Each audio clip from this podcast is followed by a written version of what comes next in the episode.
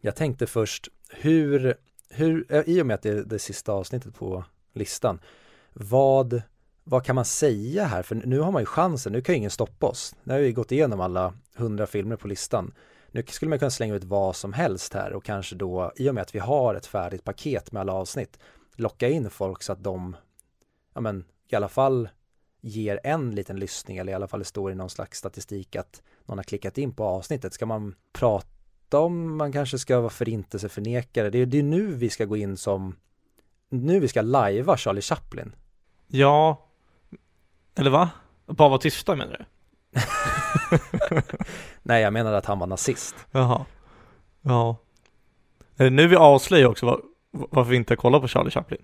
Och pedofil var han ju dessutom. Så Ja. att om vi nu på något sätt skulle komma ut och säga att vi, vi inte tror på förintelsen eller att eh, vi tycker att det borde vara lagligt med pedofili, kanske till och med nekrofili. Då kanske det blir en rubrik i tidningen och sen så får 100 Mic Podcast jätteexponering. De två vita nazisterna som är för nekrofili och pedofili. Det skulle vara en rubrik. Men tänker, det är inte så många som kanske blir chockade över att du kommer ut och säger det. För jag menar, det, det är inte så originellt. Du hade mer chockade om jag hade sagt det kanske. Sant, men då kanske är det att den här, när vi summerar listan, då är det att jag har indoktrinerat dig i min sjuka ideologi. Ja, vem vet? Alltså, om man, tänk dig man får följa hela resan från början till slut, så märker man hur jag blir mer och mer, alltså, nazist av mig. Ja, IMDBs topp 100, den gör dig till en judehatare. Det var det hemliga projektet hela tiden. Att du skulle få mig att bli nazist. Du hade hundra veckor på dig. Där har vi ju den, eh, om vi skulle göra en film av 100 mick, då är det att vi har lagt in något hypnotiskt i den här, så att alla som tar sig igenom IMDBs topp 100-lista, men inte Charlie Chaplin, alltså att de lyssnar på, vad hade vi? Vi hade In Bruges, vad hade vi mer? Vi hade, hade vi, jo Black Swan hade vi va? Och, Och sen så Titanic. Titanic. Ja. Var det de tre? Mm. Ja, så IMDBs topp 100 plus de, eller minus Charlie Chaplin plus de tre, det är ett hypnotiskt eh, indoktrineringsprojekt som gör att man slutar som en eh, våldsam högerextremist. Antagligen. Så, eller vi vi vet vi inte än faktiskt. Vi får se det sen. jag kommer in och Ja, bekräfta. så, men men så det, är det bara, det är bara en, det är bara min mamma som går ut och gör när hon spränger sig själv i någon, ja, någon synagoga eller någonting och så bara, ja, det, det var bara ett bevis på att den enda som lyssnade var Viktors mamma och hon blev galen. men eh, kommer du ihåg vad det första som sades i, i den här podden? Hade vi något intro-intro i det första avsnittet? Jag minns ju vad vi, att det var ju Amelie och vi satt ju i klipprummet på mitt kontor Mm. och spelade in, men jag minns inte vad det första vi sa var om. Jag minns att vi körde någon slags, att man skulle typ intervjua varann så att man skulle få en bild av varandra, men nej. Jag kan ställa samma fråga som jag ställer då. Hur är det på riktigt att skaka hand med någon när man är vänsterhänt? Och där kanske vi har svaret, för att jag är inte vänsterhänt längre och jag har inget minne av att jag har varit vänsterhänt. Så att det är din, du har indoktrinerat mig i någon jävla högerhänts familj under de här hundra avsnitten. Ja, Du har, du har själv insett att, fan, hur går det till? För du är starkare i vänster nypa är vänsterhänt, men så skakar han med höger hand. Vart har du klockan? Har du klockan på höger hand då? Ja, det är mycket märkligt. Jag vet inte om vi pratar om det, men eh, jag, även fast jag är vänsterhänt så har jag alltid använt datamusen på höger hand. Och jag hade en kompis när jag växte upp, han var också vänsterhänt, men han körde alltid datamusen i vänster hand. Jag tyckte det var så jävla märkligt. Men hur fan kan han styra den med vänster hand? Alltså hela musen är designad för en högerhänt. Eller hade han specialmus? Nej, jag tror han bara hade tränat sig så att han klickade med då eh, långfingret på vänstermusen och högerklickade med sitt pekfinger. ja. Det, det är som personer som spelar med gitarren åt fel håll också. Ja, jag är, jag är en sån, inte för att jag kan spela gitarr, men senast jag spelade gitarr var på eh, midsommar, eller då skulle jag försöka lära mig två ackord. Mm. Men då hade de bara en ja, högerhandsgitarr helt enkelt. Så då fick jag sitta så. Det blev ju som att spela direkt på level hard. För att det spelar ingen roll då att jag lär mig för att allting var ju liksom åt fel håll. Så jag behövde typ vända ackorden upp och ner. Men det blev ändå fel. Så att jag, det var helt i error. Det var som att spela, jag är right-skytt med hockeybandyklubbor. Det var som att spela med left-skytt. Det, det liksom, det går inte. Det är som att skjuta med, eller vad säger spela fotboll med fel fot. Det, det finns ingen koordination där för man har tränat ett helt liv på det motsatta. Jag förstår det. Men eh, Vad fan, det är ju hundrade avsnittet. Hell yeah! Ska vi köra igång? Hell yeah! Hej!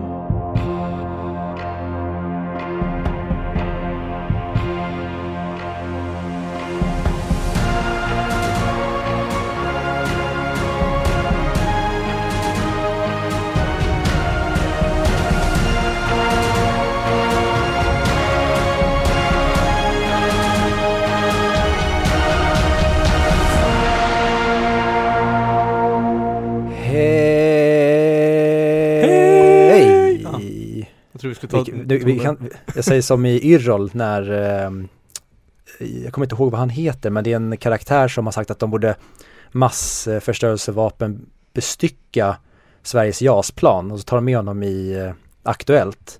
Mm. Och sen när de frågar honom vad han eh, typ tycker om det uttalandet så säger han Har jag sagt det? Nej, Nej då tar jag tillbaka alltihop. Jag vet inte vad som flög i mig. Och det är lite så att man, och då säger hon, ja vi kan nog ta in i princip vad som helst här nu. Så jag, jag känner det att i och med att det är eh, placering 1 på IMDBs topp fucking 100-lista så kan vi ta in vad som helst. Men jag tänkte säga att vi är då 100 Mic Podcast och vi är podcasten som pratar upp IMDBs topp 100-lista men inte Adolf Hitler, Charlie Chaplin. Verkligen inte Charlie Chaplin. Och eh, vi är då podcasten som görs i samarbete med Moviesin.se, Sveriges största filmmagasin på nätet. Och vi har då kommit fram, som jag kanske har nämnt, till placering 1. Och vi ska idag prata om Frank Darabont's The Shawshank Redemption. Men eh, det kommer senare för att jag heter som vanligt Viktor och med mig som vanligt har jag Mig, Fredrik. Jag trodde du skulle säga efternamn. Du pratade ju tidigt i podden om att du ville ha ett segment, eller jag vet inte om du pratade om det i podden, men du vill ha ett segment som heter Fre- Fla- Flams och Trams med Fredrik. Flams och Trams. Så det är nästan så att hela det här avsnittet får bli Flams och Trams. Fan vad det har varit ett bra segment. Fan vad inget av våra segment flög känner jag. Ja, jag får mig att det var så här, jag, tror att om, om man skulle lyssna tillbaka på det nu, det, det kanske är inget bra segment att inleda en podcast med för att locka in lyssnare.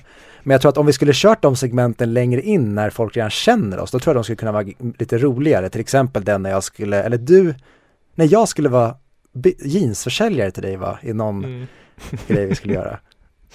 Ja, du körde leftover. Ja, fy fan vad det var bra. Det är det bästa vi har gjort i podden tror jag. Nej, jag tycker det bästa, det är när eh, du läste Alfons och ville ha på Leftovers-musiken. Jaha. Vilket avsnitt var det nu igen? Jag vet inte, alltså det är det, det, det är så mycket, det känns som det är It's been 84 years eller vad Rose säger i eh, Titanic. fan, ska jag... jag ska fan starta en YouTube-kanal där jag bara ser upp barnböcker med leftover-musiken. Åh, tänk att kunna skapa alltså extremt mörka och deppiga individer genom att man startar någon slags trend. Det blir lika populärt som Babblarna, men föräldrarna läser upp eller spelar upp de klippen för sina barn. Mm. Så att det, de växer upp med att, ja men bara ha extremt melankoliska relationer till, ja typ Alfons. Ja, fy fan, stackars barn. Eh, hur har ditt eh, filmliv varit? Det är väl, eh, vi, vi måste ju köra den i och med att det är då den sista placeringen på listan att vi, vi eller du frågar ju mig hur mitt filmtittande har varit. Så att jag eh, måste ju besvara den känner jag. Eh, mitt filmtittande sen sist, nu eh, känns det som att det var kanske inte länge sedan vi poddade men vi spelade in back to back med Anders Jansson så att det var ju en vecka där, där vi inte spelade in alls. Det känns som att vi inte har spelat in på flera år känns det som. Men eh, sen vi pratades vid sist så ja, fuck it, det här är vår podd. Vi kan ta jävla lång tid på oss vi vill. Det kanske blir så att vi pratar fem minuter om Shawshank i slutändan. Eh, men jag tänkte börja prata om att jag har sett vad som kanske, nu är jag fortfarande väldigt, eh, vad säger man, jag har den väldigt färskt i minnet. Men vad som kanske skulle kunna vara, enligt mig, den bästa serien som har gjorts. Den är definitivt uppe på topp fem. Jag har ju sett The Nick, Steven Soderberghs eh, sjukhusdrama som utspelar sig i eh, New York år 1901 över två säsonger. Har du sett den? Eh, nej. Vet du vad den handlar om? Nej, inte det heller faktiskt. Så du får jättegärna gå igenom den. Jag, kanske, jag, jag kan bara säga egentligen premissen. Som jag sa, den utspelar sig 1901 i New York och vi får följa Från början kretsar det kring Clive Owen spelar en läkare, en kirurg som heter John Thackeray.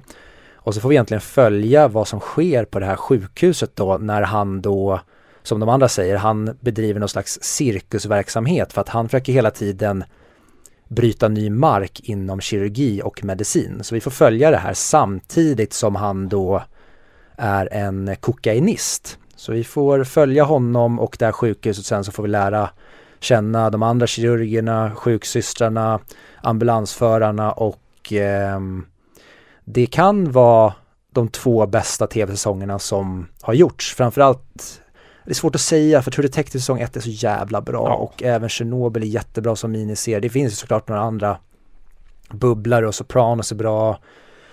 Eh, The Wire har jag inte sett klart, jag har bara sett tre säsonger. Men så det finns ju säkert som serier som jag skulle kunna, ja men som alltid när vi pratar om vilken placering vi sätter saker på topp 100-listan.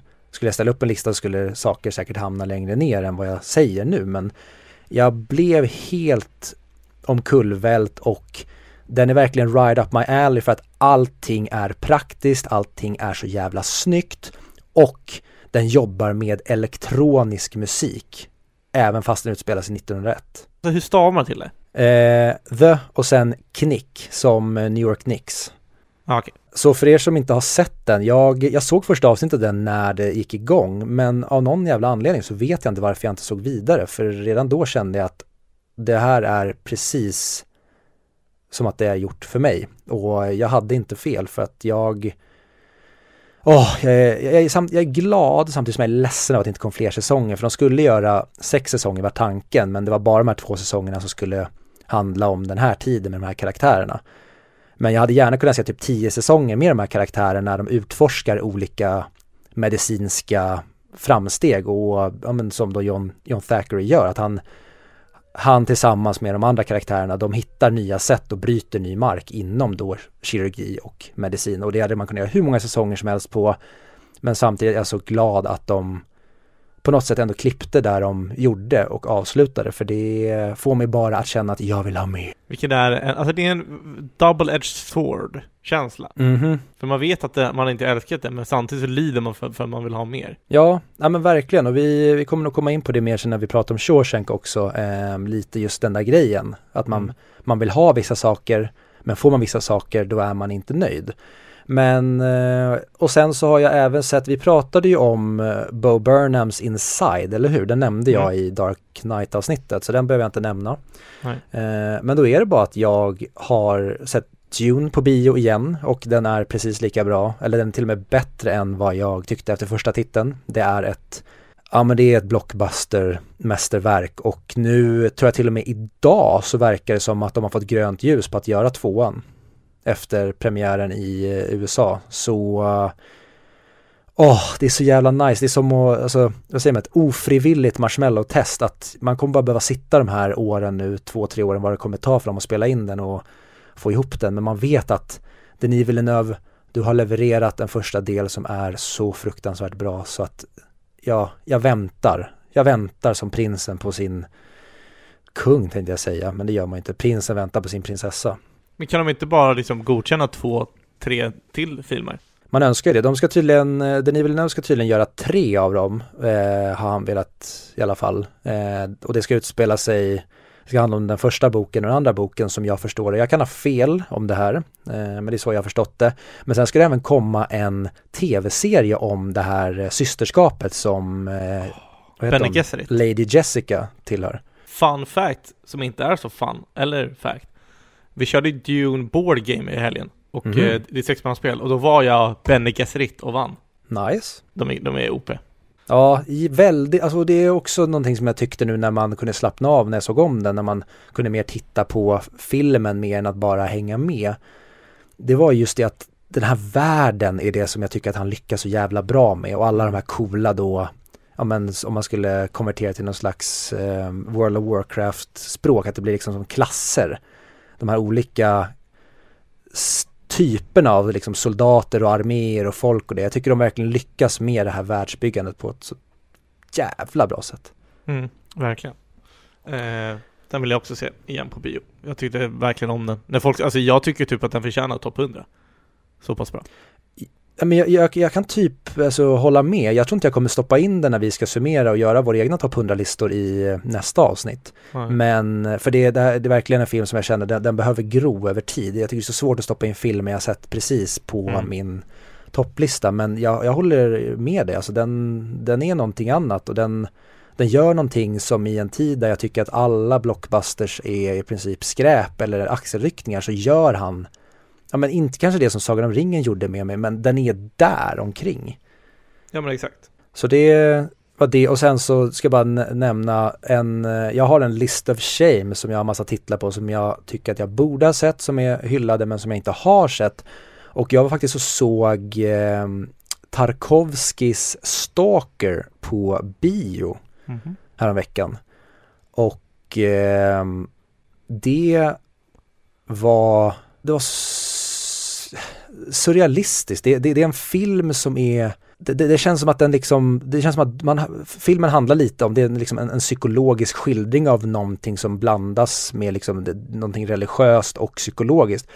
Och det som Tarkovsky lyckas så bra med tyckte jag i alla fall, det var kanske på grund av att den var just på bio, att jag inte hade någonting som störde mig, det är att det känns som att jag hamnade i någon slags trans som det känns som att filmen också gör med karaktärerna. Mm. Och jag kan inte komma ihåg någon bioupplevelse som haft en sån påverkan på mig. Den, den har verkligen vuxit på mig i efterhand. För att efter var det bara så här, vad fan är det jag sett för någonting? Och sen så mm, nu med ungefär en vecka sen, ja en vecka sen, så känner jag bara att jag vill in i mer Tarkovsky. Jag vill att Tarkovsky ska, jag vill vara i hans värld för det är någonting annat. Jag förstår verkligen varför Stalker är en sån klassiker som den är. Och om man då kanske ska göra en jämförelse med någon annan så skulle jag säga att eh, Alex Garlands Annihilation med Natalie Portman, Mhm. den är nästan en rip-off på den.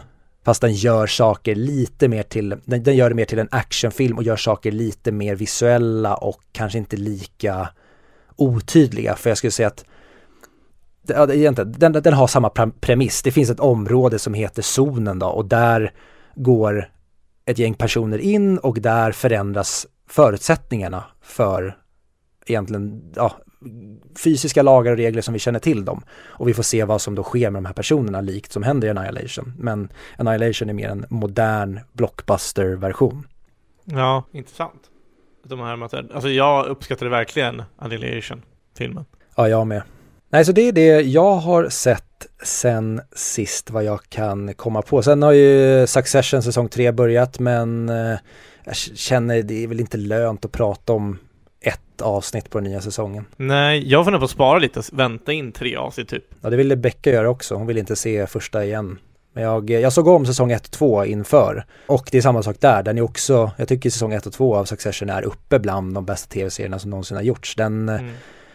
den är så jävla bra i att det är det är satir som om man inte vet att det är satir skulle jag säga att den, den kan upplevas som att man, att eh, Adam McKay och eh, Armstrong, vad heter han, Jesse Armstrong har jag för mig som har gjort den, att de gör det här med allvar istället för att de liksom gör narr och gör satir av en sån här typ, alltså en sån här typ av familj.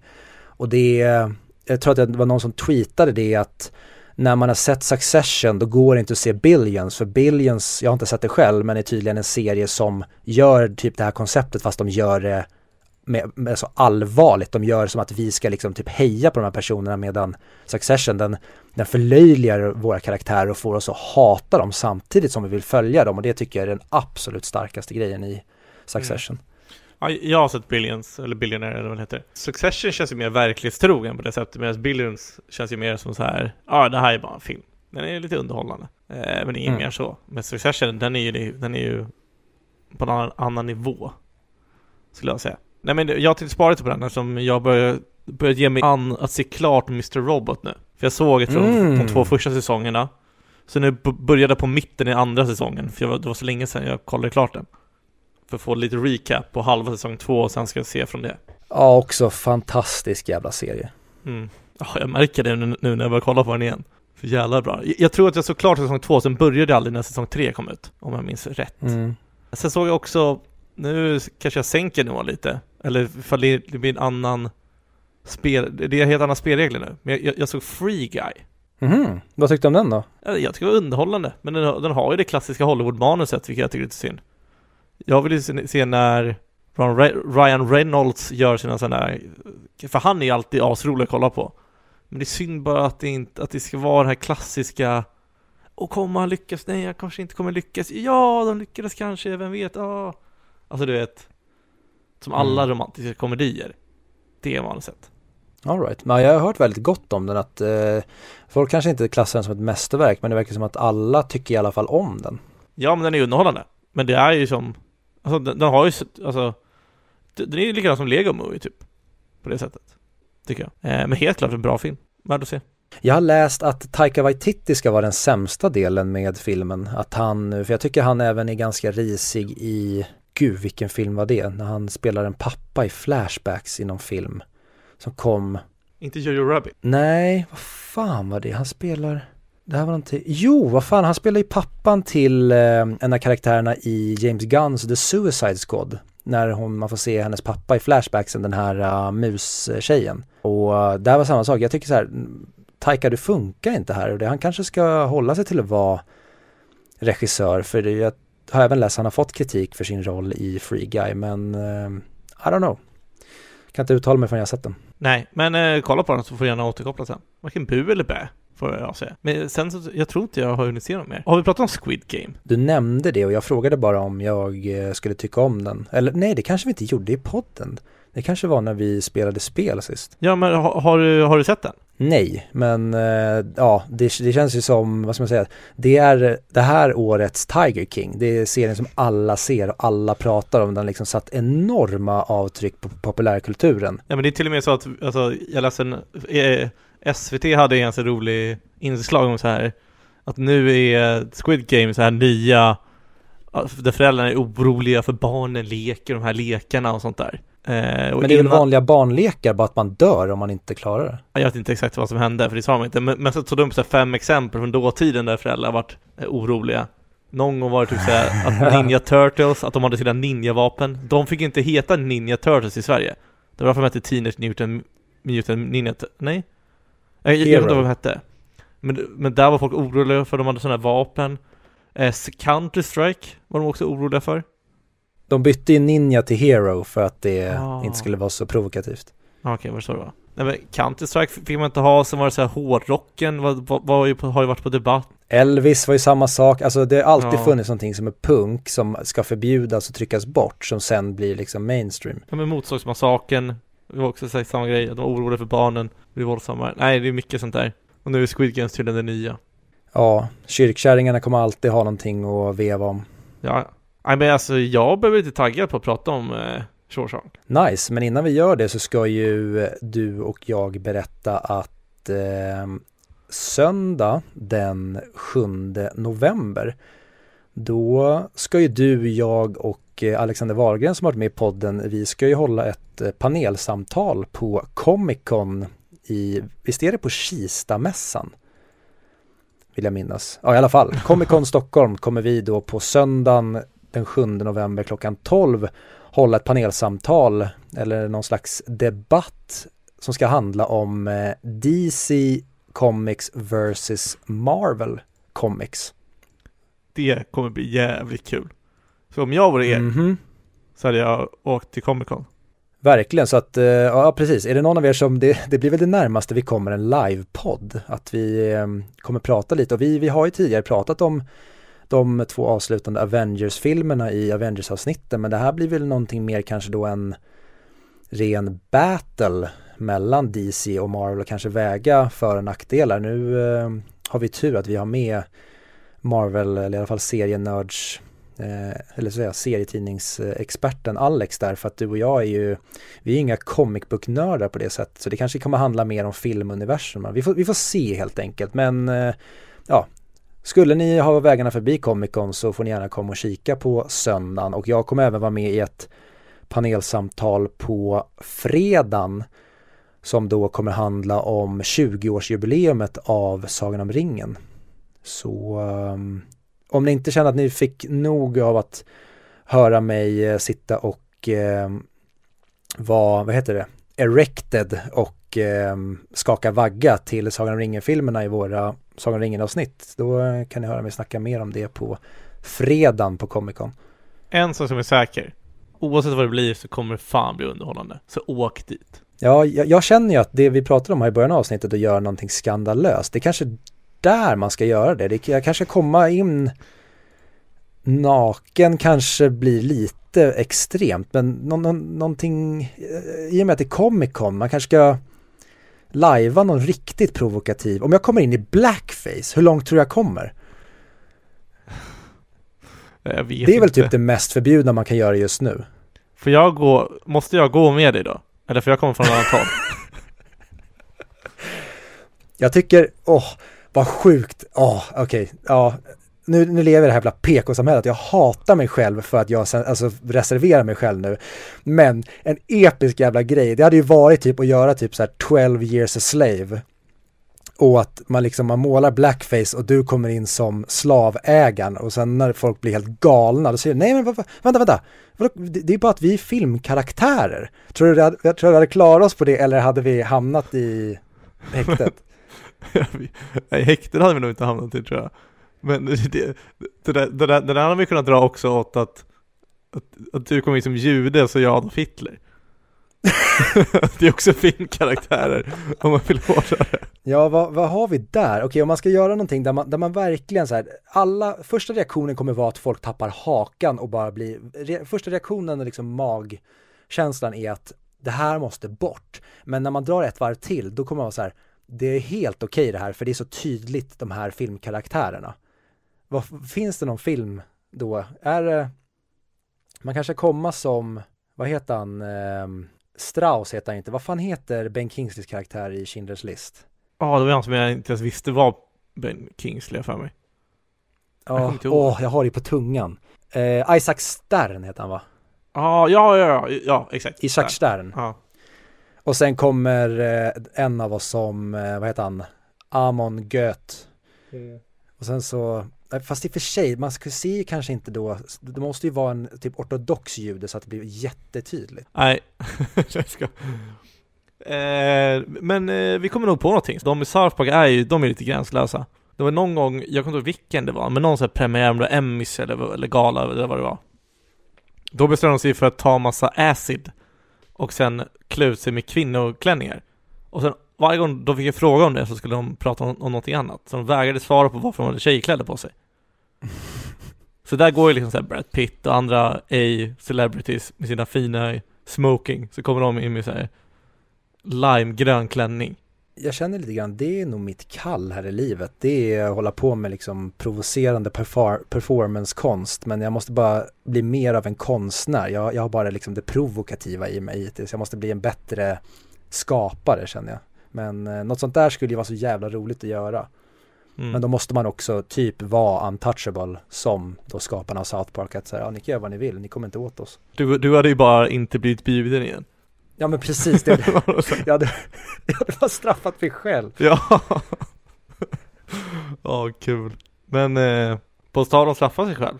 Någon som eh, gjorde det, det var ju han som ägde det där fängelset. Ja, eh, The Warden. Eh, eller så skulle man kunna säga att, eh, hmm, ja, ja, nu ska vi prata om Nyckeln till frihet slash Shawshank Redemption. Hey ho, let's go. Yeah!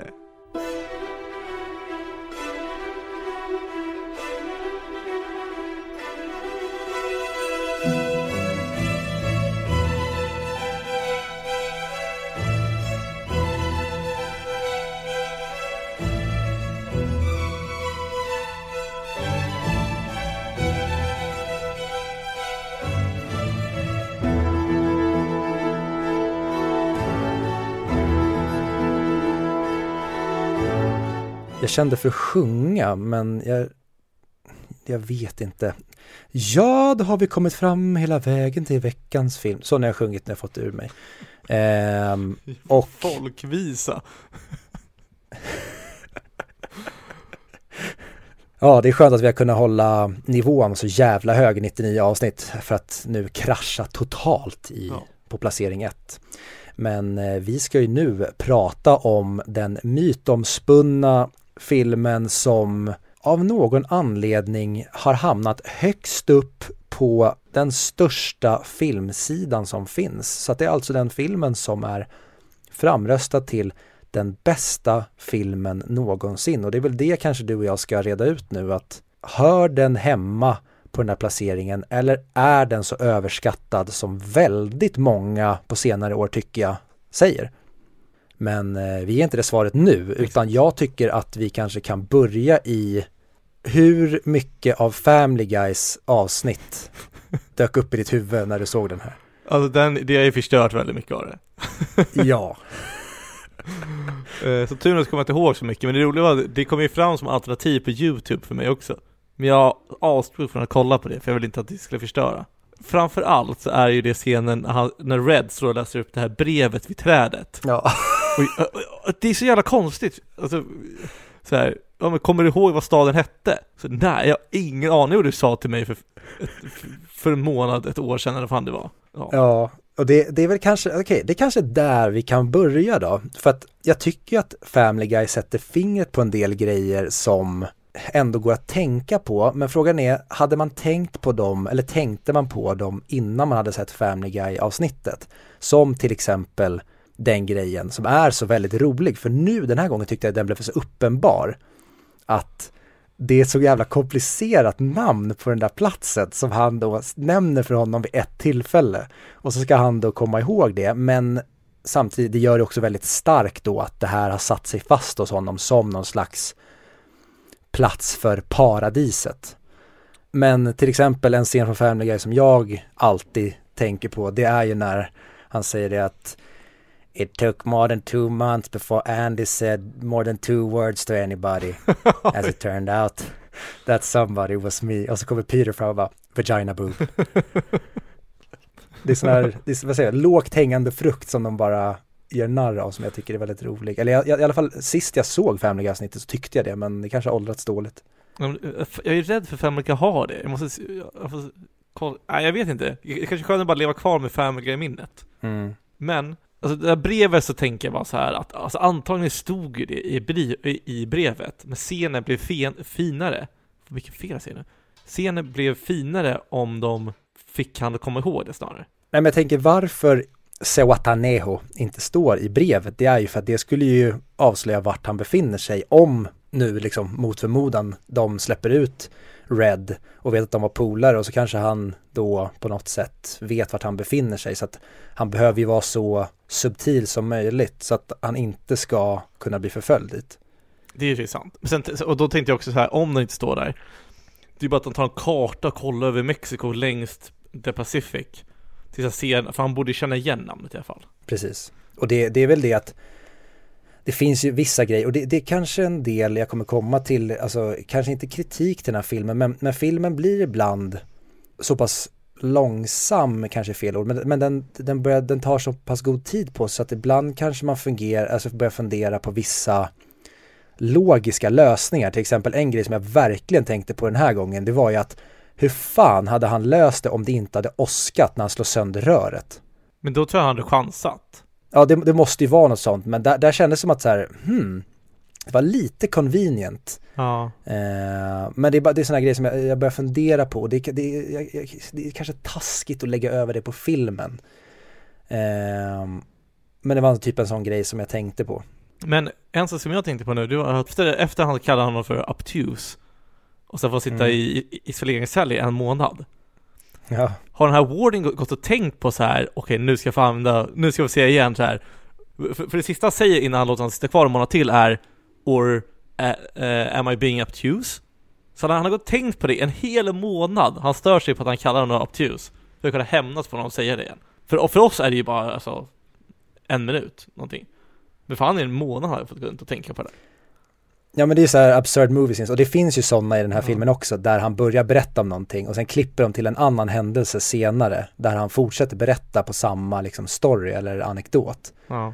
Typ att de är ute på gården och sen klipper de till in i biblioteket men han pratar fortfarande om liksom samma grej. Mm. Och det är sådana grejer som, det, det går inte att börja peta i film på det sättet för det mesta för då faller de ju ganska snabbt och jag tycker inte att den här filmen faller i de groparna om man inte sitter och synar den och jag, då tycker jag att filmen har misslyckats från början för jag, jag tycker att det här är en helt jävla fantastisk film. Så att nu när det kanske låtit lite klagande i början här så jag tycker ju att den är jätte, jättebra och den, jag förstår och det är kanske det, det som jag funderade på mest under titeln. Det är varför är den här etta och kanske inte ja men ta typ Gröna milen eller ta Forrest Gump. Forrest Gump tycker jag har många likheter med den här och sen Gröna milen är gjord av samma regissör. Har, har du, kan du komma på någon anledning till varför den här, alltså så här, är det, har du någon tydlig grej, vad är uspen med den här som gör att den hamnar högst upp? Jag skulle säga att den här har hela paketet egentligen. Det är det som gör, alltså det här är en film som ingen ogillar, förutom kanske Sinaster som stör sig på att den ligger etta och framför en annan film. Jag har svårt att se att, tar man hundra random människor så kommer alltid hundra random människor gilla den här mer än vilken annan film som helst. Även om kanske unika fall kommer sticka ut till att någon kanske gillar Sagan ringer mer, någon kanske gillar Dark Knight mer. Eller så är det bara att den här gör minst personer upprörda, så det är eh, minst personer som röstar en stjärna på den, eller vad som helst. Den är ju sorglig, den är ju deppig, den är ju glad, den är ju spännande. Den finns, det finns de här mäktiga och fina ögonblicken. Så jag vet inte, alltså, det har paket av allt.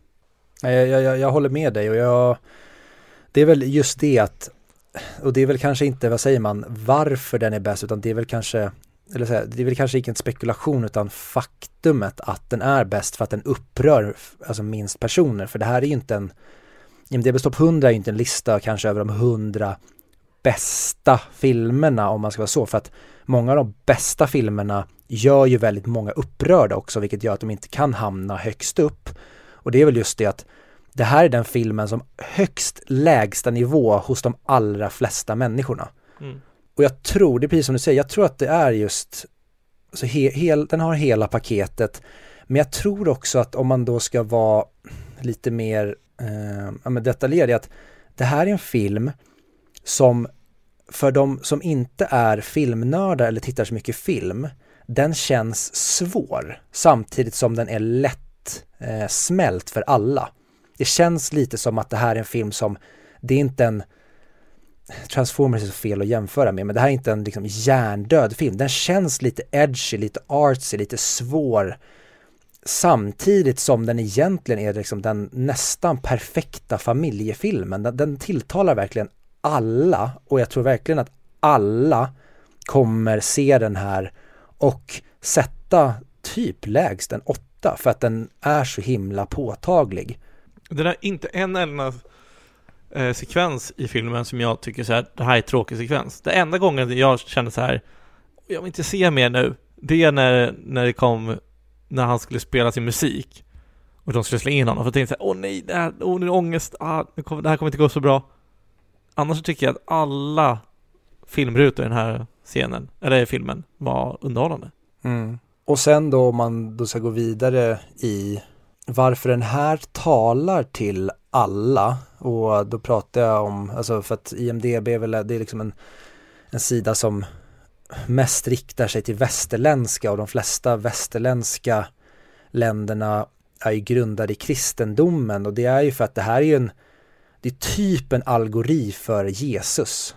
Alltså Andy Dufresne är ju Messias, frälsaren. Mm. Och det tror jag tilltalar oss då som är fostrade i liksom den, den kristna traditionen. Även om vi skulle säga att vi är sekulära och inte är troende så är vi ändå och våra föräldrar och deras föräldrar, vi är alla fostrade i en ett kristet samhällsbygge och en kristen, liksom all, allting, egentligen vår, vår moral och det är grundad i de kristna värderingarna. Och därför talar det till oss på ett så himla djupt plan att då Andy kommer in som Jesus, som profeten som förändrar de här människornas liv och är någonting annat än de andra och han, han provocerar auktoriteten samtidigt som han till och med i slutändan så är det att han bokstavligt talat alltså lämnar jordelivet, han försvinner från den här planeten då som är fängelset och åker då till himlen eller paradiset.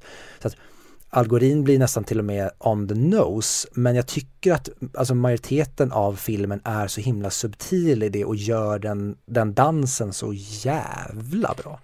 Ja men det, alltså också, eh, även Stephen King har ju sagt att det här är hans favoritfilm ad, uh, adaptation. det är Morgan Freemans favoritfilm som han själv har varit med i. Så det är, är alltså, så jag tänker innan det kom på topp 1-listan så verkar den också vara hyllad. Äh, om det kanske inte var lika hyllad, för jag vet inte, vet du hur den var när den kom ut? Nej, men den blev ju Oscars nominerad. Den vann väl inga Oscars vill jag minnas. Jag har bara för mig att den blev nominerad till typ sju Oscars. Ja, så den, den blev ju ändå liksom recognized. Sen vet inte jag, eh, det kanske man skulle kollat då inför hur den har gått då på IMDBs topp 100-lista, om den har legat etta länge. Men ehm, ja, jag vet inte, alltså det, det är det att den, den har sånt enormt mörker. Den blir verkligen mörk på sina mörkaste ställen men den känns aldrig som att den blir otäck på ett sätt som gör att jag typ skulle hålla för mina barns ögon. Det känns alltid som att den, den förmedlar de här hemskheterna på ett väldigt humant sätt i in lack of a better word. Ja, verkligen. Eh, den här Andy och Reds öppningsscen, det, mm. det, det tog till den nio timmar att filma den. Och Morgan Freeman fick så kasta sin, sin baseball konstant, alltså i nio timmar. Och han klagade inte en enda gång, men dagen efter så kom han tillbaka med His left arm in a sling. För helt slut i armen. Älskar sådana skådespelare.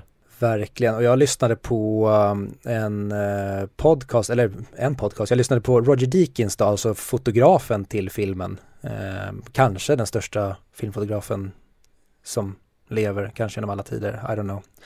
Ehm, han har en podcast och jag lyssnade på där Tim Robbins, alltså spelar Andy, gästade.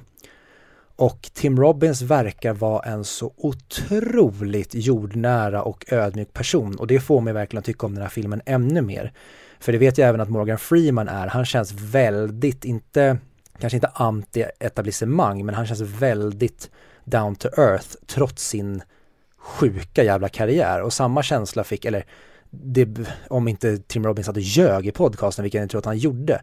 Men han kändes verkligen som en supermänsklig person, trots att han då har men, varit med i den här filmen då som är rankad som den bästa någonsin och även regisserat en film som har blivit Oscars nominerad, eller han blev nominerad för bästa regi. Mm. Så att han har ju, to say the least, liksom en superkarriär bakom sig, men han pratar om just det här han saknar tiden när man efter inspelningsdagen satt tillsammans och tittade på materialet från dagen. Han, han tycker det är så synd att Hollywood har gått så himla pengadrivet och det har blivit så himla stjärnrunkande och det, liksom, det har blivit liksom som en elit och en slags överlägsenhet och han säger det att det värsta han vet det är skådisar som kommer in och tror att de är liksom larger than life på en inspelning.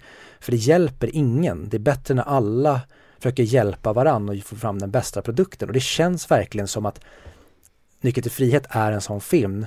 Nu är skådespelare alla såklart, eh, men jag har även sett intervjuer med Frank Darabont och han verkar också vara en sån supermysig och skön person. Och det är kanske det också som skiner igenom för det känns som att hela filmen har en sån otrolig värme trots att den utspelar sig bakom galler i en jävla stenbyggnad. Ja, men är det därför man kanske inte har sett den i så många blockbusters och andra stora filmer? Ja. Ah. För han sa det eh, i den här podden också, sen vet jag inte om det gäller generellt, han kanske, det fanns andra anledningar till att han inte blev anställd, men han sa till exempel att på senare år, han har tackat nej till till exempel att vara med i tv-serier där han skulle få 7 miljoner dollar för att vara med i någon typ gästspela. Jag vet inte vad det var för size på rollen men mm. han tackade nej till 7 miljoner dollar för att han värdesätter inte pengarna. Han vill göra saker där han, alltså det ska vara roliga projekt snarare än att det måste vara någonting som absolut måste vinna Oscars eller att han ska få svin mycket betalt. Han, han känns verkligen som att han, han älskar skådespeleriet och han, han kommer egentligen från teatervärlden och jag tror även efter han blev känd så gick han tillbaka till teatervärlden och gjorde teater och det tycker jag också säger väldigt mycket om för att de nämnde också det i det här avsnittet att teater det är, det är liksom motsatsen till film för där kan du inte, där spelar ingen roll om du är en, en liksom diva eller någonting för där ska du, där är det på scenen du ska performa för en publik. Det handlar inte om ditt liksom billboards och vad det blir för reklam och priser och sånt, utan där är det skådespeleriet som är allting. Det är det som kommer, du kommer bli dömd för när pjäsen är över. Du kan liksom inte gömma dig bakom klippningar och sådana saker. Det, där, där är dåligt att vara en stjärna snarare än att liksom vara en konstnär, vilket filmstjärnor, de, de kan ju vara ganska dåliga skådisar men det går ju att klippa sig runt om de bara är tillräckligt okej. Okay. Och det är tråkigt för det känns som att många av de här äh, som har samma inställning, många av de skådespelarna, de, hamnar, äh, de hamnar i kanske indiefilmträsket och, får, och fastnar där.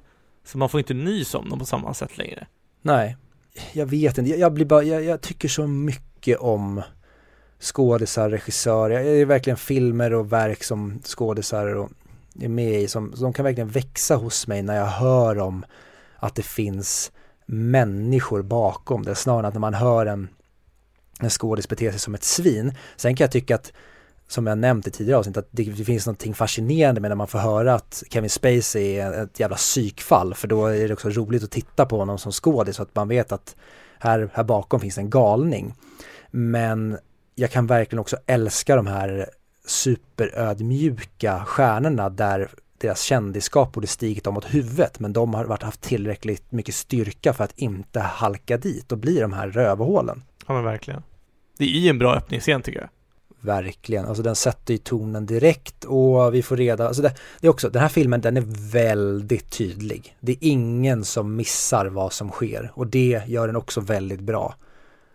Ja men den är tydlig tycker jag utan att vara överförklarande. Man får se vad som händer samtidigt som berättar i det där juryrummet och vilken jävla otur han har. Och det blir också man själv, jag, jag kommer inte ihåg hur det var första gången jag såg den. Jag kommer bara ihåg att man visste att han var oskyldig. Men det är inte så tydligt där i början, att han är oskyldig, eller hur? Nej, och det tycker jag också om de gör så himla bra och det gillar jag också när han säger att alla här inne är, eller Red pratar om det, att alla här inne är oskyldiga. Men så förstår vi sen att Andy verkligen är oskyldig.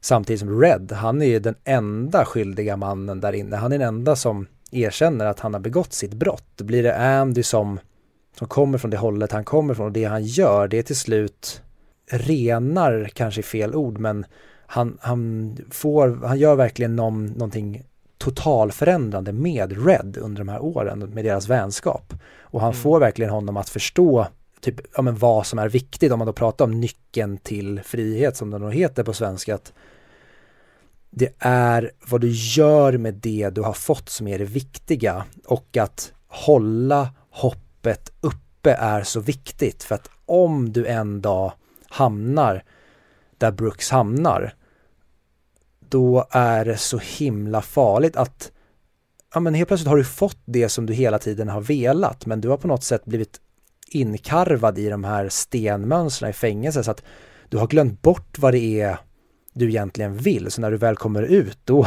då är du helt jävla vilsen. Mm. Och det tycker jag är så jäkla fint i slutet när han har gett upp, känns det som, på att komma ut. Men det är fortfarande Andys på något sätt predikan som ekar i hans huvud så att när han väl kommer ut då har han fortfarande hoppet uppe snarare än att han fastnar i, vad säger man, fällan som Brooks hamnar i och jag tycker det är så jäkla fint. Ja, det är ju också den bästa svenska översättningen på en film, tror jag någonsin. Det här är, det är ju faktiskt en bra översättning. Det, det stämmer inte överens, men det är ju jag tycker det är fint när det blir dubbelmening. Nyckeln till frihet, som att du ska rymma och hitta frihet i själen och sinnet. Ja men verkligen. Jag älskar ju Brooks. Och det är så jävla heartbreaking när man får se han. Alltså för övrigt, alltså, jag vet inte om jag nämnt i podden innan, men jag har ju, jag har ju väldigt svaghet för gamla människor. Jag har ju, kan ha svårt att gå om en gammal människa på gatan. Eh, för jag får dåligt samvete över, över att jag går snabbare och det känns som att den personen kommer känna att världen går, går för snabbt. Och när man ser Brooks komma ut i världen nu och han inte hinner med riktigt och allting är nytt och det är så stort och förvirrande. Alltså mitt hjärta går ju sönder då. Mm. Ja men han är, han är så perfekt castad som den här otroligt gulliga gamla mannen. Man börjar nästan gråta bara man ser honom och det tycker jag de gör jättebra, eller Frank Darabont gör också i uh, The Green Mile när de kastar uh, gamla Tom Hanks. Att det är väldigt gullig gammal gubbe och vi tycker så himla mycket om Brooks från liksom sekunden vi ser honom. Ja men han är ju den där gamla gubben på som har varit där hela sitt liv och alla vet vem han är. Ingen är arg mot honom eller någonting sånt där. Men det, de har, den har ju sina ångestfyllda och deppiga stunder. Och sen att Warden blir bara mer och mer jävla douchebag och ond. Ja, och det tycker jag också är så himla bra för att i början då, alltså han är verkligen, det, det är som att de här eh, fångarna då, de har hamnat i skärselden och han är djävulen. Och han ska tortera dem och liksom, du ska in i, det enda ni är här för det är att, eh, ja men, som man, när han börjar liksom kapitalisera på fångarna och tjäna pengar och när han börjar utnyttja Andy, att mm. shit, du, du pratar om Bibeln, men du beter dig som djävulen snarare än att du borde bete dig som Gud med den här enorma makten till att kunna skapa godhet och ja, men, hjälpa de här fångarna. Så istället håller du på att missbruka din makt och beter dig som ett jävla svin. Mm. Jag sa det, eller jag, jag pausade mitt i och så frågade jag Becka att vad föredrar du? Föredrar du moderna filmer och hur de ser ut eller föredrar du det här? Och hon sa det, jag förstår, hon förstår inte hur man kan föredra moderna filmer, det här digitala och hur det ser ut framför en sån här film. Alltså den är så snygg för att den är inspelad på den där platsen med riktiga, alltså det, det är liksom ingen CGI, du använder helikopteråkningar, allting känns på riktigt, du ser rynkorna i ansiktet, bilden är grynig, det, det, är, det är så jävla, allt är så snyggt, musiken, Thomas Newmans eh, score är också helt jävla fantastisk, den, den prickar liksom rätt på alla punkter, den, och jag nämnde det att den, den har många likheter med Forrest Gump med att det här är en person som, han gör det han anser vara rätt och han lever i nuet och sen gör han väldigt mycket gott för andra människor genom att han inte sysslar med egoism och försöker ta åt sig ära utan han är bara där för att göra gott och han vill alla väl. Och jag gillar verkligen det att när Andy säger det att jag tryckte inte av eh, pistolen men jag dödade min fru, att han, han, han på nytt föds i fängelset. Han ser det som sin andra chans att kunna göra någonting som han inte kunde klara av att göra på utsidan. Han blev lat, han slutade leva och det får han sen möjligheten att gottgöra på insidan. Samtidigt som han hela tiden har sin motivation att komma ut för att han är då oskyldig. Ja, men de säger det någon gång så fint att, att i fängelset så finns tid, finns det. De måste bara ha sina olika projekt. Så hans huvudprojekt är att gräva den här tunneln, men det känns som att han aldrig riktigt ser ett hopp i den. Utan han gör den bara. Men det är inte som att det är, alltså att han ser en stor, det känns som att han inte fattar att det är en stor chans. För det är, det är inte förrän eh, den unga killen blir dödad som man säger, okej okay, men nu måste jag satsa på det här. Alltså nu orkar jag inte det här längre. Fuck det här. Nu, det får bära eller brista. Och då han ger sig ut i tunneln. Sen är frågan hur länge den var klar och sånt där också, eller hur han planerat det där. Ja, för där tänker jag just med då flyktvägen. Jag tänker mig att den har varit klar längre, men att han på något sätt, han, han tycker om sitt liv så mycket där inne, att det funkar så bra. Han, han är ju någon där, han skapar värde, han hjälper mm. människor. Och det är ju inte förrän han verkligen inser hur korrupt alltså fängelsechefen och det här fängelset är när han till slut, ja men som när alla tror att han ska ta livet av sig. Det är egentligen bara att han har, vad säger man, han har tappat tron på det där livet och måste liksom vidare till, till nästa för att han förstår att den här situationen jag har, den kommer aldrig för, förändras. Och det tycker jag också är en sån jäkla bra grej i filmen med hur, hur de maskerar det för att Becka hade inte sett den här. Så hon, mm. hon trodde att han skulle ha hängt sig när, men så blir det verkligen supereffekt då när han inte är där inne och man får se vad han har gjort. Och det tyckte jag var så roligt att jag pratade om det vid andra avsnitt när hon har kunnat typ gissa plot-twisten tidigare. Mm. Men jag tycker den här filmen maskerar den så himla bra för de pratar verkligen inte om någon flykt och det utan det är sen när vi lägger ihop pusslet med, ja okej okay, han ville ha den här stenkuttan, han ville ha planschen och bibeln, alltså de här sakerna, att de till slut blir så här, aha, alright, och till och med lurat oss och det tror jag också är en av varför den här filmen är så himla populär, för den får den, den tar oss alla på sängen första gången tror jag. Ja men verkligen, men också att han känns Alltså fan går inte att prata om också att det, du måste ha någonting som de inte kan ta ifrån dig, hoppet. Mm. Eh, och när Red beskriver varför han gillar Andy och varför folk fram, antar att han är snofsig, för han, han går ju runt som att det inte finns några bekymmer i världen. Mm. På den här gården. Han sitter i ett hårt fängelse, men det går runt som att säga, ja ja, åh, där var en sten jag gillade. Och det är så härligt att titta på personer som är alltså, sinnesro i oavsett situation. Ja, nej den är, åh Tim Robbins är så jävla bra i rollen och Morgan Freeman också det, Mm. det, det jag kanske tycker är tråkigt, eller tråkigt, jag, jag tycker att eh, gänget då, de är ganska tråkigt castade. Jag tycker det är väl kanske han då eh, som lyssnar på musik, han som inte kan eh, läsa och eh, Brooks då, det, det är väl de som kanske är de roliga vad säger man, eh, de, de roliga i entouraget men i övrigt tycker jag de har ganska tråkig casting på resten av gänget. Det är kanske, om jag skulle klaga på någonting så är det väl kanske det att det kan vara roligare bikaraktärer men samtidigt får vi det i den här unga killen och då kanske det blir mer att man lägger fokus på Warden och även han eh, Wald, eller vad heter han, fängelsevakten, att han blir en väldigt utstickande karaktär och då kanske de andra i entouraget kanske bara ska vara mer anonyma i bakgrunden. Ja, men kanske. Men fan, de är ju bra roller tycker jag. Jag tycker ju aldrig att de blir stereotypiskt så här äh, hård, ond. Utan jag tycker bara att de är så här äh, Hardley, eller Captain Hardley. Han är ju, han är ju, han är ju precis som alla vakter i Stockholm är. De gillar att slåss.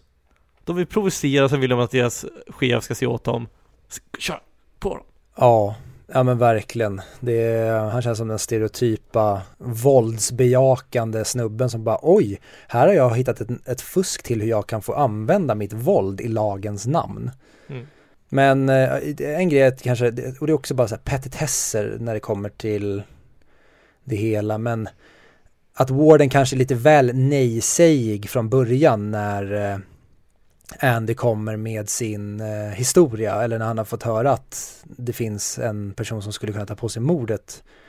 Då tycker jag att han, där i en annan film, då kanske man kanske kunde, han hade kunnat spela det smidigare genom att säga att det är så här, jag ska, jag ska kolla upp det här och sen kanske då Andy får tjata på honom och att han märker att nej men det här kommer aldrig att hända och till slut så säger han så här, men vad, att han kanske lackar på Andy för att han tjatar. Men nu blir det direkt bara så här, nej. Men eh, det, det är egentligen, jag har inget problem med det. Det är väl ett effektivt sätt för honom att förstå att det blir ingenting från början. Ja, du är alldeles för nyttig för mig, jag kommer aldrig ändra på det här, du kommer bli kvar för evigt.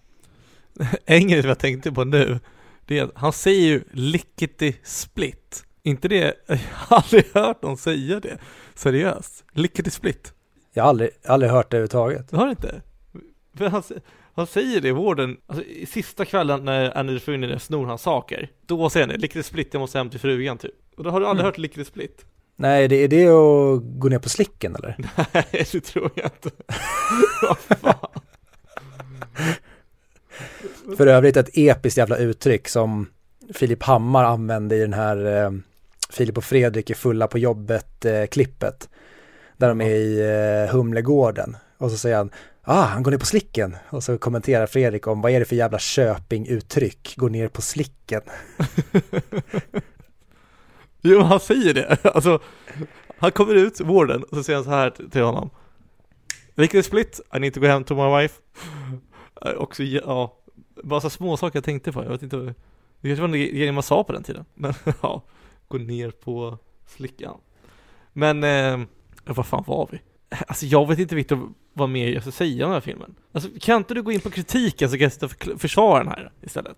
Jag har, ju- jag har ju sagt min kritik, alltså jag har typ ingen kritik. Jag kanske tycka att, som, som vi alltid kommer in på när vi egentligen inte har någon kritik, det är att ja, den hade eventuellt kunnat tajtas till lite, kanske skära bort någon side plot, men samtidigt sideplotsen är ju en liksom del av hela filmens essens. Det handlar ju om att han har de här olika side uppdragen som han utför och hjälper andra. Det är ju en del av hela karaktärsbyggandet av Andy som den här typ messiasfiguren som kommer in och men, revolutionerar och verkligen från grunden förändrar hela alla förutsättningar i princip i hela fängelset. Ja men bara den här, att de klipper iväg till han den unga killen Jag kommer inte ihåg vad han heter, han som kommer in och blir dödad Men hur hur som helst, när han berättar om hans cellkamrat bara att de orkar klä- klippa till honom som sitter där, det är en jävla psycho Märker man, hon sitter och pratar Den rollen tycker jag också är asbra castad när han börjar asgarva För att någon annan åkte på smällen Mm. Till några andra psykopater, systrarna och hur han ja. Det börjar med att han liksom blir våldtagen under sina två första år. Det, och att hans då, återigen, goda handlingar betalar av sig, att han då har varit schysst mot vakterna gör då att de ser till att han blir av med sin terror. Så Mm. att om du gör gott så kommer du i slutändan få gott tillbaka. Men det är också så här, oavsett hur ond den här systern är, som inte kommer vad han heter, så känner jag, jag känner ju för honom när han ligger och krälar från sin cell och skriker 'Help me' Alltså det är ju hemskt ändå, trots att han, är, han kanske förtjänar det. Det får stå för dig din jävla pedofilkramare. Ja, men hjälplösa personer är ju någonting som jag får väldigt stark medkänsla för. Oavsett vad du gjort för handlingar innan. Jag är lite som Batman. Jag hade också fångat Joker när han föll. Ja, och det är väl kanske det då, att man känner för honom för att det är en auktoritet som gör det här mot honom. Man kanske hade tyckt att det var rätt åt honom om det var eh, Andys kompis, alltså Red och gänget som gjorde det här mot honom. Då kanske Mm. man hade tyckt att det var så här, ja men det är nice för det är ändå, de är på samma nivå. Men polisen eller vakterna, de använder liksom, de, de har en helt annan makt och helt andra förutsättningar. Då kanske man tycker synd om honom ändå, att han är helt hjälplös. Men jag vet inte, jag, jag tror inte jag kände det där och då. Ja. Om jag ska bryta ner min åsikt nu. Det här, det här är nog inte min favoritfilm av alla tider. Men det är nog den filmen jag tycker förtjänar mest av alla filmer att vara på topp 1 placeringen. På att vara på placering 1. Ja, alltså jag är nog eh, beredd att hålla med dig och samma sak där. Nej, jag tror inte ens den här kommer in på min topp 100. Eh, kanske, nej, jag tror inte att den gör det. Men Mm. det är verkligen en film som är så här, jag är helt fine med att den ligger etta och jag förstår varför den gör det. Alltså för mig är det en 10 av 10, självklart, eller en solklar 10 av 10. Jag, jag, alltså jag kom, kan nog vara beredd att placera den här på typ to- 12 mick. Mhm. Så pass högt. Nästan kanske topp 10 till och med. Alltså jag tycker den är helt, helt otrolig film och jag har inte tråkigt en enda sekund att titta på den. Och ingen av mina, vad kan det vara, fyra, fem gånger jag sett den, fyra kanske, har jag känt att den var jobbig eller tråkig att se. Jag trodde det den här gången, nu har jag sett den nog, men när jag satte mig och kollade på den så den fångade mig direkt och jag ville bara åka igenom hela resan. Så skönt som möjligt. Så fort som möjligt till att säga, det vill jag inte heller. Men i en lagom fart ville jag åka igenom den här resan. Nej, och jag var beredd. Jag hade en 8 av 10 på den här inför och jag eh, direkt efter filmen så jag bara, ja men det här är en klockren 9 av 10, den når inte hela vägen upp men den har verkligen grott på mig och jag kan inte göra annat än att sätta 10 av 10 och det, det är också, jag tror jag är skadad av just den här cineastbajsnödigheten att nej, den ska inte vara etta på placeringen där. Men nej, det är en typ perfekt film och jag, jag har ingenting egentligen jag skulle vilja ändra på. Den, den är så lättsam att se, den är inte så Schindler's list att man får ont i magen när man ska playa den, även fast den är jättemörk från egentligen början till slut. Så Mm. har den otroligt fina element och den har vänskap och korruption och ja, men den, den har verkligen allting. Det är en, ja som du sa, den, den har hela paketet och eh, den är klockren. Men uh, alright, jag, jag slänger in den på, säg 80 mick då. Bara för att jag, ja men fan, den hör ändå hemma på min topp 100. Jag tycker jättemycket om den här. Det vore sjukt om det var 10-10, nästan perfekt film och du inte placerar den på topp 100. Men ja, det får vi se nästa Ja. vecka i, när vi ska ju presentera våra topplistor, hur min ser ut för att eh, ja, jag vet inte fan hur det ska gå att lösa en topp 100. Jag, har, jag sitter med den nu, eh, har gjort det lite då och då de senaste veckorna och eh, den förändras varje gång jag tar upp den och eh, ska kolla igenom den. Så bara, nej men jag byter plats på de här, borde ha med den här. Så vi får, vi får se helt enkelt i eh, summeringsavsnittet vad, eh, vad som händer med eh, de titlarna vi har gått igenom här och som man kanske sagt ska vara med eller som inte ska vara med. Jag kommer bara välja vår lista på 100 mick. För jag, jag tycker som folket. Nej, va? Och då har du suttit ge- genom hela och sagt det att ja nu är Amelie på plats 100. Nej men jag tycker den är hemma på plats 100.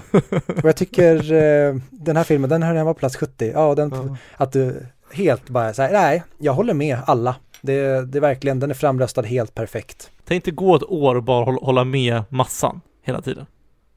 Mm. Det är ny- nyårslöfte. Undrar vad som hade hänt. Ja, för fan vad enkelt det hade varit. Bara vara helt blue-pillad. Man ställer sig i ledet allting. Ja. Vad som än händer så bara, nej men jag håller med dem som, om de flesta tycker det här, då, då är jag på. Det, Mm. det låter bra. måste vara ganska fritt ändå, känns som. Eller för sig Ja. ännu mer frihet hade varit om man inte brydde sig. All, all, du vet, att, att du håller med all, alltså, oavsett sida så håller du med. Så det är bara, ja, ja absolut. Och sen så vi innerst inne gör inte det, men du, du orkar bara inte bry dig så du säger ja men kör. Ja, det kanske, kanske det som är nyckeln till frihet då. Det fick du ihop det. Trådarna har vävt ihop. Det är när, eh, när jag skriver min nyckel till frihet, då handlar det bara om en snubbe som inte bryr sig i två timmar. Ja. Och sen, ja, sen slutar det med, med att han går med blackface till Comic Con. Ja. Och nyckeln till frihet. Ja. And the Oscar goes to Victor Östermar Landegren for Shawshank Redemption 2, The Man Who Didn't Care. Vad tycker du om Pursuit of Happiness? Eh, jag minns den som väldigt fin när jag såg den, men det är verkligen en film jag inte tänkt på på väldigt länge. Jag tycker väldigt mycket om Seven Pounds, har du sett den? Ja, ja det är jag också. Är det den han, när han blir arg på sin son? Nej, han blir arg på sig själv när han skäller ut sin son. Och sen säger han Never let anyone tell you what you can't be. Eller can or can't be, ja någonting sånt där. Ja, det är väl Pursuit of Happiness va? Ja, ah, men vilken är Seven Pound då? För de är ganska lika Det är den han, Är det den då han är- säljer saker? Eller, och sen så Och sen får han jobb och, du, och då, en av frågorna på intervjun är så här What would you say if a guy come in with uh, paint on his shirt and I hired him? Och sen så sa han typ så här He must have really nice pants Sen började de garva jag känner inte igen. Ja, Då är det också Pursuit of Happiness Men om du inte, har, om du inte kommer ihåg Seven Pounds, se den. den eh, jag, jag är rädd för att se om den för att jag känner, det känns som att Will Smith som skådis har åldrats dåligt. Att om man ser många Will Smith-filmer så kommer man så här, ah, jag köper inte längre. Men ehm, mm. jag minns den som en otroligt känslobomb. Ja, men då får jag försöka se den För jag vet, jag vet att jag har sett den men jag kommer inte ihåg den bara Jag tänkte säga, eh, och om vi känner oss färdiga där så ska vi säga vilka vi ska se nästa vecka. Men det ska vi inte alls, utan nästa vecka då är det The Big Big Boom summeringsavsnittet eller vad vi ska kalla det. Listan är över, det känns ju konstigt. Det känns som att man, man kan det här nu, vi har gjort det här nu så, så länge hundra veckor att det, det, det känns inte på riktigt. Det känns som att nej men det är klart det kommer ett avsnitt nästa vecka som är nästa film på listan men det gör ju inte det. Men det är också lite frihet, är det inte det? Eh, jag skulle säga att det är nyckeln till frihet. Det vet ju, enligt stoicismen så ska man ju testa att leva i plågor, för sen för så inser man hur lycklig man är i sitt inre. Hade inte du, du någonting om stoicismen och nyckeln till frihet, filmen? Andy är ju, vad säger man, praktexempel av en man som utövar liksom, stoicismens filosofi i den här filmen. Mm. Men eh, nej, det fanns så mycket annat att säga så jag eh, sket i att halka in på det. Det här kan vi säga. Följ oss på våra sociala medier, Instagram, Facebook, Twitter och så vidare. 100 mic, eh, eh, eller 100 mic podcast. För där kommer vi uppdatera eh, lite mer fakta om Comic Con när vi ska sitta där. Och prata DC versus Marvel. Helge, Norrtälje och sen så kommer vi även, ja om, eh, kan ju ta det kanske nästa veckas eh, avsnitt men eh, du, både du och jag har ju eh, planerade poddprojekt framöver och där kanske vi eh, gör lite reklam för dem eller hintar om dem också om ni vill fortsätta lyssna på oss även när 100 mick är över slash, eh, vad säger man, tar en paus tills vi känner att vi har någonting nytt som vi vill eh, gå igenom. Mm. Så tills vi hörs igen i, eh, vad ska man kalla det, topp top 100 avsnittet. Eh, hu- hu- 100 mix, topp 100, nej jag vet inte, Topp 100 special. jag kan inte. Ja, i eh, summeringsavsnittet väljer jag att kalla det helt enkelt. Och vad säger vi tills vi hörs i det? Harakiri. Harakiri-san, orokoda, kadama.